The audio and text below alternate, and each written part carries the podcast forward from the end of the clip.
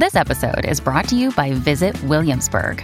In Williamsburg, Virginia, there's never too much of a good thing. Whether you're a foodie, a golfer, a history buff, a shopaholic, an outdoor enthusiast, or a thrill seeker, you'll find what you came for here and more. So ask yourself, what is it you want? Discover Williamsburg and plan your trip at visitwilliamsburg.com. This episode is brought to you by Shopify. Forget the frustration of picking commerce platforms when you switch your business to Shopify, the global commerce platform that supercharges your selling wherever you sell. With Shopify, you'll harness the same intuitive features, trusted apps, and powerful analytics used by the world's leading brands. Sign up today for your $1 per month trial period at shopify.com slash tech, all lowercase. That's shopify.com slash tech.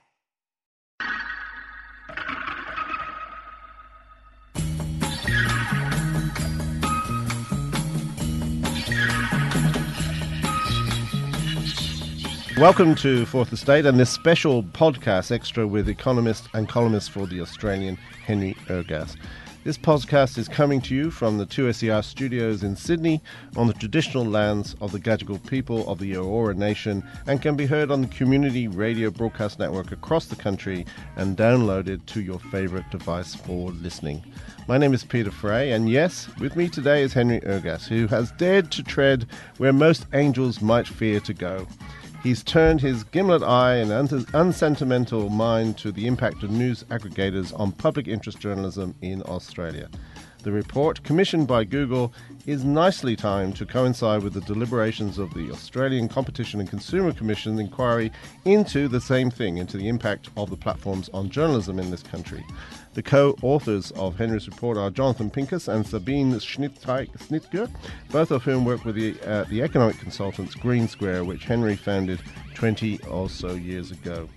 Henry, welcome. Thank you. First things first, when Google asked you to do the report, what was your first reaction? Oh, good question. I, I wish I could remember. um, I mean, I suspect my first reaction was, what an interesting question. Mm. Ah, absolutely. Uh, it certainly was a very interesting question, a question of our times. Had you been following it up to this sort of the debate? Y- yes. I mean, I wouldn't say I followed it as closely as I probably should have done, but um, as someone who's been involved with the media for many years and interested mm. in its economics, mm. um, I did have a, a watching mm. interest. A watching brief. In, watching interest in what was happening. Okay. You have come up with some very controversial and counterintuitive statements in your report and some very interesting conclusions. Among them is this idea that there isn't a clear link between the number of journalists employed and the supply of public interest journalism. In fact, you call it simplistic and misleading to suggest there is such a link. And of course, that flies against accepted wisdom, some academic studies, and, and widely held concerns. So, can you expand a little bit on that conclusion for us?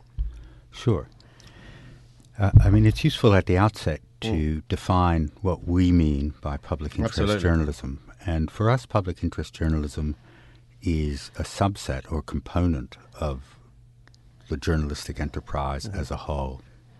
By public interest journalism, what we mean is really journalism that focuses on the abuse of power, mm-hmm. be it in the public or in the private sector. Most often, it's in the public sector, but at times it's also in the private sector.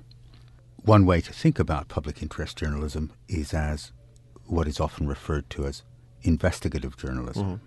But investigative journalism that is focusing on those situations where, for one reason or another, an actor has the ability to use power and uses it in ways that are contrary to the public interest. Mm-hmm. What that means is that public interest journalism is uh, a very important component of what journalists do. It's a very important component of what the media does, but it's by no means the totality mm-hmm. of what uh, no, of what they do. Understand. So when you look at aggregate numbers of people who are employed or describe themselves as being employed as journalists, uh, clearly you're looking at a far broad, broader field than that of public interest journalism. And the point we make is twofold. It's first that it's dangerous to infer from trends in the number of journalists, Hmm. the level of investment in public interest journalism, because it may be that um, that other forms of journalism uh, are uh, primarily at issue, uh, and so that that's really what you're picking up in trends in numbers. Uh, the other point we make is that uh, the total number of journalists in Australia has in fact been increasing rather than falling. Uh, if you just look at what there is by way of data, uh, and there again, it would be dangerous to assume solely on that basis that public interest journalism had, had increased. So, what you need to do is ask yourself what structural shifts are occurring in the media and what the media does, and then within those structural shifts, what is happening to public interest journalism. And so, therefore, it's simplistic, as you suggest, to link the two, because there is no causation or correlation. There isn't a direct link that goes from one to the other, and in fact, part of the argument we put, or part of the analysis that we set out, says that the structural changes that are underway have probably increased interest in investigative journalism and are leading uh, at least some sections of the media to focus more heavily on investigative journalism. Mm. And certainly, sections of the government sector and the broad in this country, we've had a Senate inquiry into public interest journalism, although I should add that they used a much wider definition than you. I mean, some of this comes down to definitional questions, of course.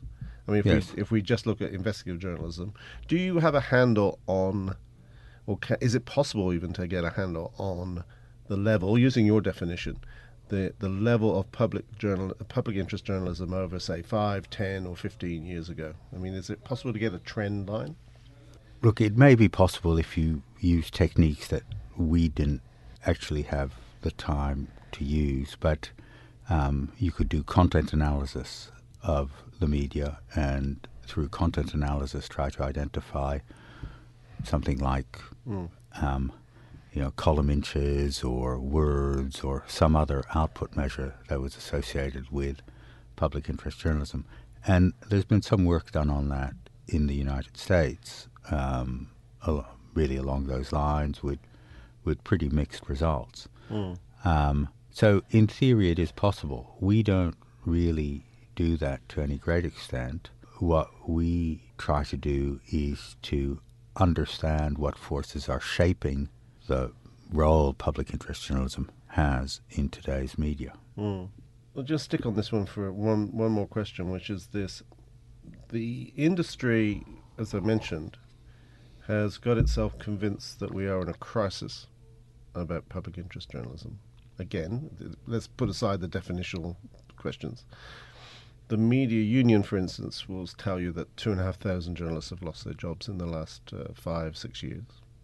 Um, and there is a abiding sense of uh, pessimism in the industry that uh, the jobs are going and where the you know where the new jobs are being created is no way offsetting the old jobs that are being losing are being lost. I- In your analysis, that's not there. That's not right.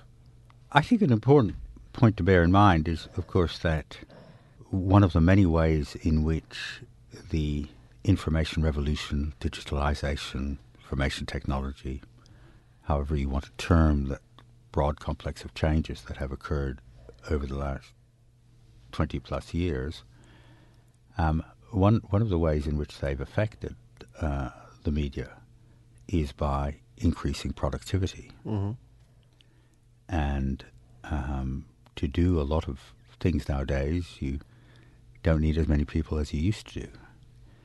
Uh, and so you would expect that in that situation, uh, that you would see productivity improvement and maybe the number of people involved would decline and their functions would change.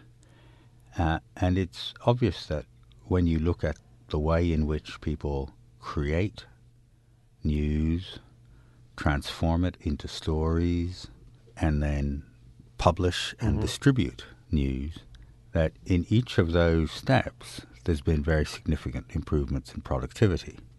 So if what you're really interested in, and from the point of view of the community as a whole, what we're really interested in is what is happening to the output of public interest journalism mm. rather than the inputs mm-hmm. into public interest journalism. Mm-hmm. If what you're interested in is the outputs of public interest journalism, then seen in that perspective, uh, trends in the number of people employed at one media outlet or another aren't really all that relevant. Mm. What's relevant is what's happening to the output. And in terms of outputs, again, there is more, or not less anyway, public interest journalism now than, say, five years ago, in your opinion, for your analysis. I believe there there is, though, as I said, we, we didn't set out to mm. to measure the output of public interest journalism, and I think there's some conceptual and practical issues involved in doing that. Um, certainly, what there is is uh, there's quite a lot of it in uh, all the major uh, formats, the traditional formats, and as well as that, there's been an explosion of new formats. Mm-hmm. Um, for instance, podcasts. Mm. Um, uh, blog sites, sure. uh, online, solely online. Mm. Um, I'm sure papers. this is public interest journalism as we speak. Uh, uh yes. well, you are, I'm sure, in the public interest. I hope so. Um, at least not not against the public interest. Uh, and and so when you look across that complex, what we're experiencing is in many ways an explosion in the availability of different types of information. Mm-hmm.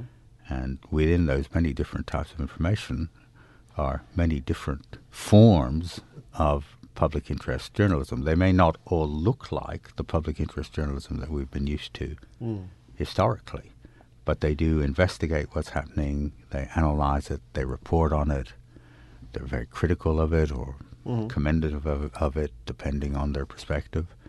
Um, there's no shortage of information investigation and analysis out there. Okay. Let's move on to Google. Uh, you spend a lot of time in the report talking about Google News, and you say that while some consumers might use it to get their news instead of, say, a website or, a, dare I say it, a newspaper, um, you conclude, conclude that overall Google News is a positive for publishers because it increases referral traffic back to those sites I mentioned. So, um, how did you come to that? And if that's so, again, a bit like the debate about public interest journalism, uh, is the media industry, as in the broad, and you know, being in the broad, getting it wrong about Google and, and such like? Should we just should they just shut up and start loving Google? Uh, or yes, um, stop worrying and be happy. Mm. First of all, Google News, in the strict sense, is very small relative to the number of news outlets and the number of people who access news websites in one form or another. It's tiny. It's a few in Australia. It's a small number of you know, percentage points. Mm-hmm. But secondly, even when you look at those relatively small number of percentage points, the vast bulk of what's happening there is really that people are using it to then click through to the conventional, traditional, historical publishers. So they're going there because they're interested in the subject. They want to find what items are available on it, and then they click through mm-hmm. to it.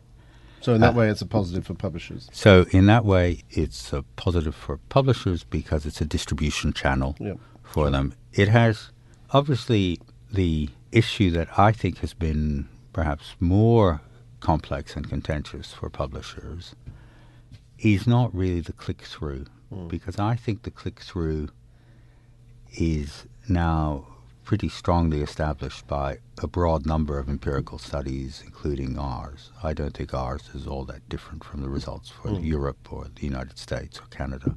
You write a column for The Australian, where uh, one of my previous jobs was deputy editor of that fine organ. Um, so the Australian's parent news corporation, in its submission to the ACCC, argues very forcefully over 144 pages, I'm sure you've read it, that digital platforms are reducing choice and diversity of original and quality news and subverting the access for publishers to online revenue streams, which in turn they say is undermining the sustainability of news and journalism. And of course, they're not alone in saying that. So you're essentially saying they're wrong. The point we make in the report is that there are some respects in which the development of platforms is affecting, has affected, and will continue to affect the revenue streams that are available to mm. publishers. It's less through this click through or news referral function. It's really in two ways that that's happened. The first is that there's much more competition now for eyeballs mm-hmm. of all forms. We're in in a world where people are drowning in in information and content, information yeah. and content, and and and, and, and their attention scarce. They're attention deprived, and so competition for attention mm-hmm. is is really much more intense than it mm-hmm. used to be, and that affects them just like it affects the broadcasters. It affects everyone. And the second, and perhaps much more direct mm-hmm. impact, is that there's been an enormous increase in competition for advertising, and it's the competition for advertising that I think really affects the traditional publishers and has placed the greatest adjustment pressures on them. So, in that sense, there are real adjustment pressures there. Most people in the news media industry will say, in effect, that Google and Facebook and others have stolen the revenues. And they've done so by using the content produced by journalists to do so. So they've, they've essentially co opted journalism as a distribution channel. Journalists have gone along with that. Journalism has gone along with that. And in the meantime, they ripped out all the money and that 90% of every new digital dollar as is, well, 85, whatever it is, goes to either Google and Facebook. So therefore, not only have Google and Facebook ruined journalism, but they also should be giving some of that money back. What do you think about those points, but especially the second point, that they should be giving more money back? My own view of it is that what's actually happened is that new platforms for advertising have developed. And so you're in the situation that you were in, in many respects, for newspapers when radio emerged and then when television emerged. That in each of those cases you got more competition mm. for advertising. The, the, vast bulk of the content on Google has nothing to do with newspapers. Mm. People don't go to Google as a substitute for newspapers. Mm. People go to Google hmm. um, for a broad range of other functions, uh, and the when you look at just the share of hits that involve news, it's really quite small. Um, and so, if Google has developed as a very powerful advertising platform, uh, yes, news and other information of that kind is a component of that, but it's a very, very small component.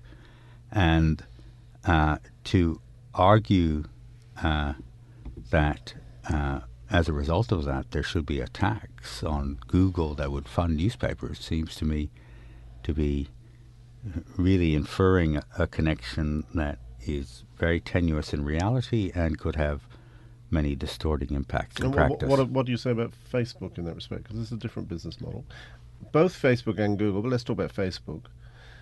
I guess Facebook uses, again, back to this, uh, you know, boiled down analysis, uses journalistic content to put into news feeds to understand the users of Facebook better, to sell them better advertising, to sell the advertisers better quality, more intelligence about the eyeballs they're getting. Yes. So, so this kind of what used to be a virtuous circle that favored the news media industry now favors Facebook, and therefore they should pay more for that. Well, again, it's it's it's really that second step. And part of the question is how significant is news mm. in this total package? Mm-hmm. What really happens with Facebook is that Facebook offers a platform.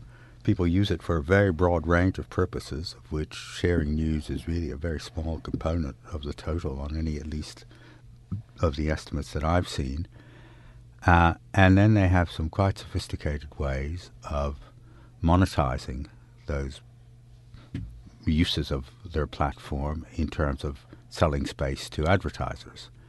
Um, what's happening at the moment is that um, uh, platforms such as Google or Facebook or Twitter are not alone in doing that. increasingly what you're finding is that virtually every business that has some kind of online presence is now mining that data to raise advertising revenues, to make use of the information it provides, whether what you're talking about are airlines with frequent flyer programs. Um, The uh, Trump campaign. I'm sorry? The Trump campaign. Trump campaign. Yes. Well, I imagine the Clinton campaign as well. I dare say so. I dare say and so. I think one of the most interesting aspects of the AT&T Comcast merger and of AT&T's strategy at the moment is that AT&T is telling financial analysts pretty explicitly that it thinks that one of its greatest competitive competitive assets is the fact that as a very large mobile carrier, it has a huge amount of information the data. about people. yeah. And it's now going to be using that information to do exactly the sort of thing that the other platforms have been doing. Uh, and I think you'll see that as more and more of the transactions that we're involved in go online, and so that information in a way becomes available, and that in turn allows the uh, holders of that information given also the much better techniques we have for mining that information, for extracting statistical patterns, uh, for using that to, to, to target advertising or other services, um, we're, we're going to be seeing an enormous amount of that. Okay.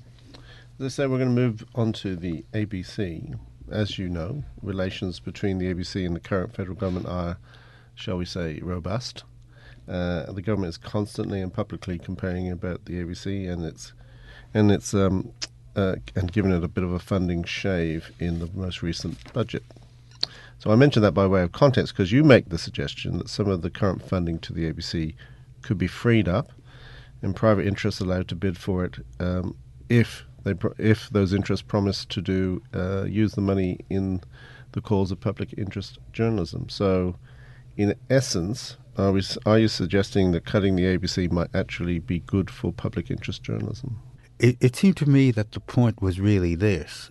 Um, if you decided to have a subsidy model, we have a subsidy at the moment for public interest journalism, and it's a very large subsidy, and it's called the, The ABC and the SBS. funding we provide to the public service hmm. broadcasters. Absolutely, not all of it goes to Not public all of it. It journalism, of goes no, but some of it. A lot of it goes to Giggle and Hoot or whatever that is, or, yes, or the so Wiggles, the Wiggles, and all kinds of other Yeah. great things. which I don't think we can claim them as public interest journalism. Well, Just certainly one. they certainly are in the public interest, but whether they're public interest journalism is another is another Yes. question. I've always suspected the Blue Wiggle though. As Yeah. being, yeah. Anyway, as being a journalist. Yes. Yes, that's right. And, and uh, uh, but if the government decided, as a matter of public policy, that we wanted to increase investment in public interest journalism, if we were worried about the quantum of investment in public interest journalism, then there's a case for at least considering the option of making that funding contestable, and and saying what is the best way of doing it. Maybe it's two SER. Maybe maybe it's It maybe with- it's, obviously goes without saying, Henry. But anyway. it goes yeah. So Yeah. that's all. Yeah. Yeah. So, so But you, maybe, but you also make the uh, and it's a fair point to make. I think that due to digital convergence, the ABC now directly competes with existing publishers, yes. And of course gives its its journalism away for free when others are trying to make a quid out of it. That's right, and that's certainly a phenomenon that's probably more important in Australia than in the vast majority of, at least the developed countries that Hmm. that, that we're familiar with. Um, Because Uh, in part because the role of the ABC seems to be more significant here, uh, and it has expanded its role very considerably, uh, really through its website and through convergence of media. It its positioning has changed. Uh, Twenty years ago, you had the broadcasters on one side of a fence and the print media on the other.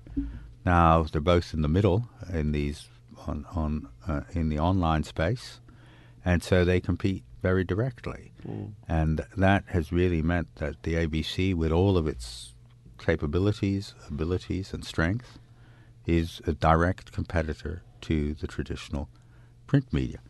Uh, now that, as I said, has some has brought some benefits, for instance, in regional areas, Mhm. perhaps where otherwise yeah. the print media might have disappeared and left a vacuum. Um, at least there has been a significant ongoing media presence, but it does have a real impact on uh, on the economics of, of the print media. And it's not merely the fact that the ABC um, is available online for free, constantly updated.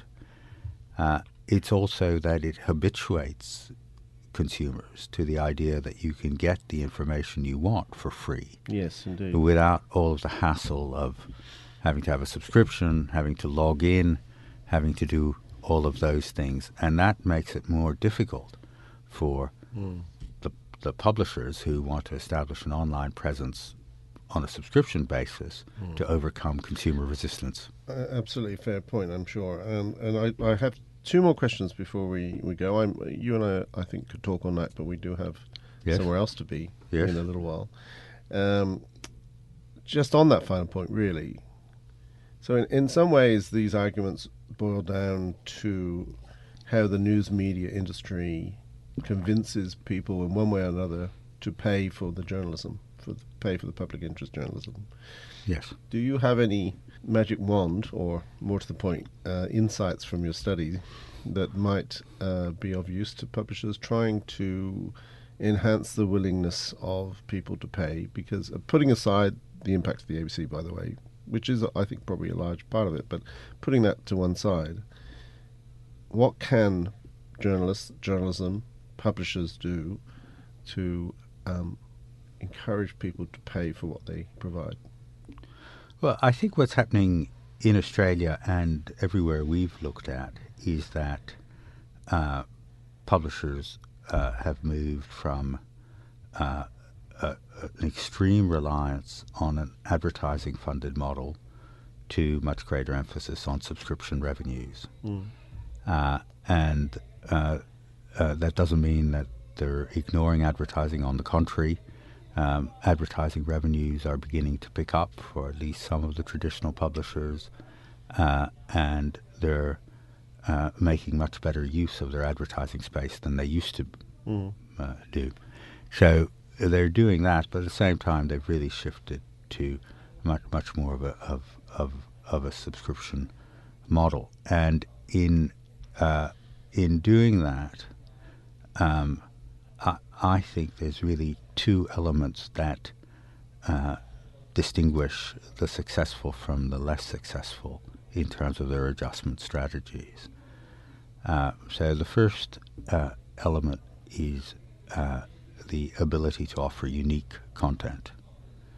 And so what we're seeing is much greater range of differentiation, much less Me Too news, much less of the sort of everyday, uninteresting, or the the, the material that's available anywhere, right? Much less of that, and much more focus on on uh, uh, analysis, investigation, commentary, packaged in The, intelligent the added value, yeah. packaged in packaged in intelligent ways, and that's one of the reasons why we're actually moderately optimistic about public interest journalism is because that's part of those unique propositions that that publishers are able to offer. And the second aspect of it, uh, which I think comes back to what has been uh, a recurring feature in the history of the media ever since the invention of the newspaper, is curation. Curation. We're in a world where people are bombarded with information whose quality is uncertain. Uh, it's overwhelming in just the intensity and continuity of its of its demands. Uh, and so, what people will look for in that sort of a world is someone who takes editorial responsibility and packages it, puts it together in interesting ways, and gives them uh, the information they want and not all the rest, and has a quality assurance role. And can establish a reputation for that quality assurance role. And they have to do that uh, curation in a manner that's consistent with their positioning in the market.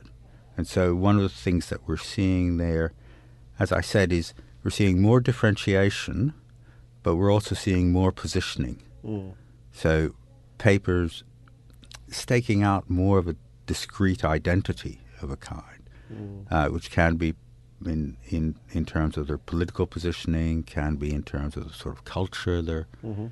they're they're creating, and packaging that together is is really the to my mind the the way of the future.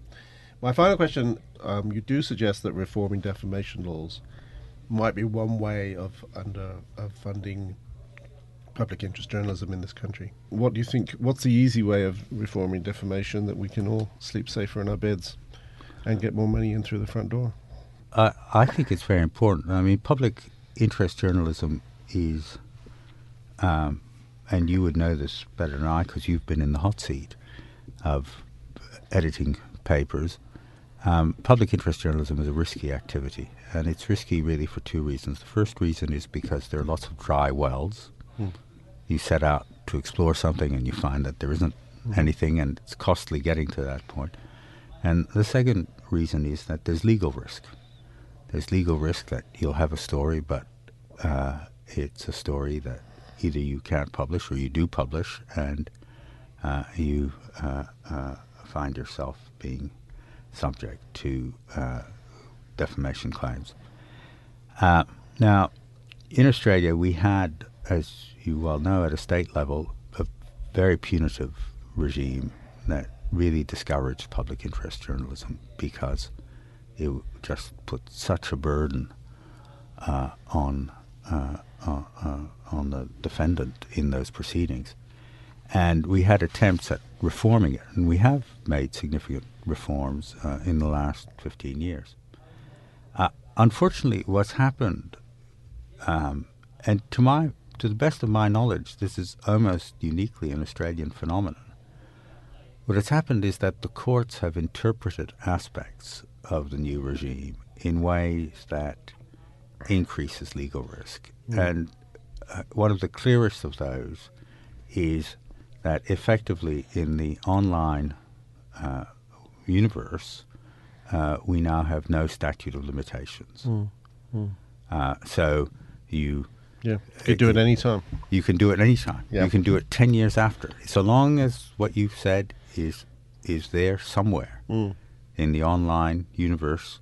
You're running that risk, and so again, coming to your own experience as a person who's been uh, signing off on those risks as an editor of newspapers, um, you would have to think this risk is going to be on my books forever. Yeah, you have to carry the Uh, carry the cost. You have to carry the cost. You have to carry that risk. Mm. And I, I, I can understand why we have defamation laws. It's a good thing that we have defamation laws. People should be careful what they claim about other people's behavior. Um, uh, it's it's entirely proper that we require people who are publishing to uh, not be reckless and to ensure that they have a factual basis for Mhm. the claims they Mhm. make. Absolutely. But at the same time, we can't just have that as a risk that is hanging over their heads in perpetuity, and that's effectively unlimited.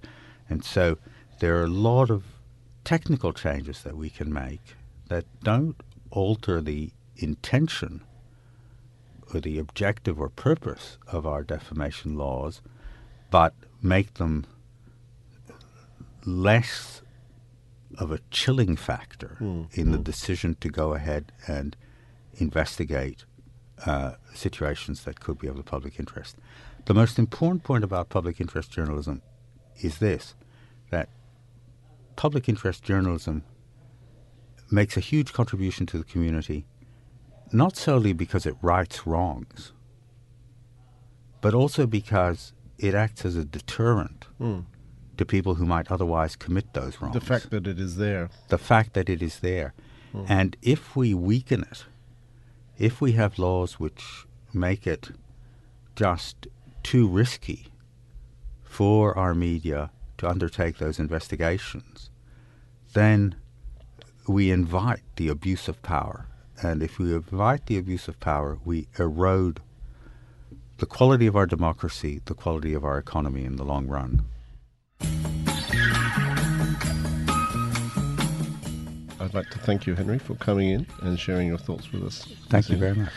All the best with the uh, with the report, and uh, whatever happens to it, I'm sure it will be well read. Thank you. You've been listening to the Fourth Estate, a special podcast edition with an interview with Henry Ergas, the economist and columnist with the Australian, who has written a report about the impact of uh, news aggregators on public interest journalism. My name is Peter Fray, and my wonderful producer is Evie McGuire, and uh, you'll hear from us again very soon. Thank you.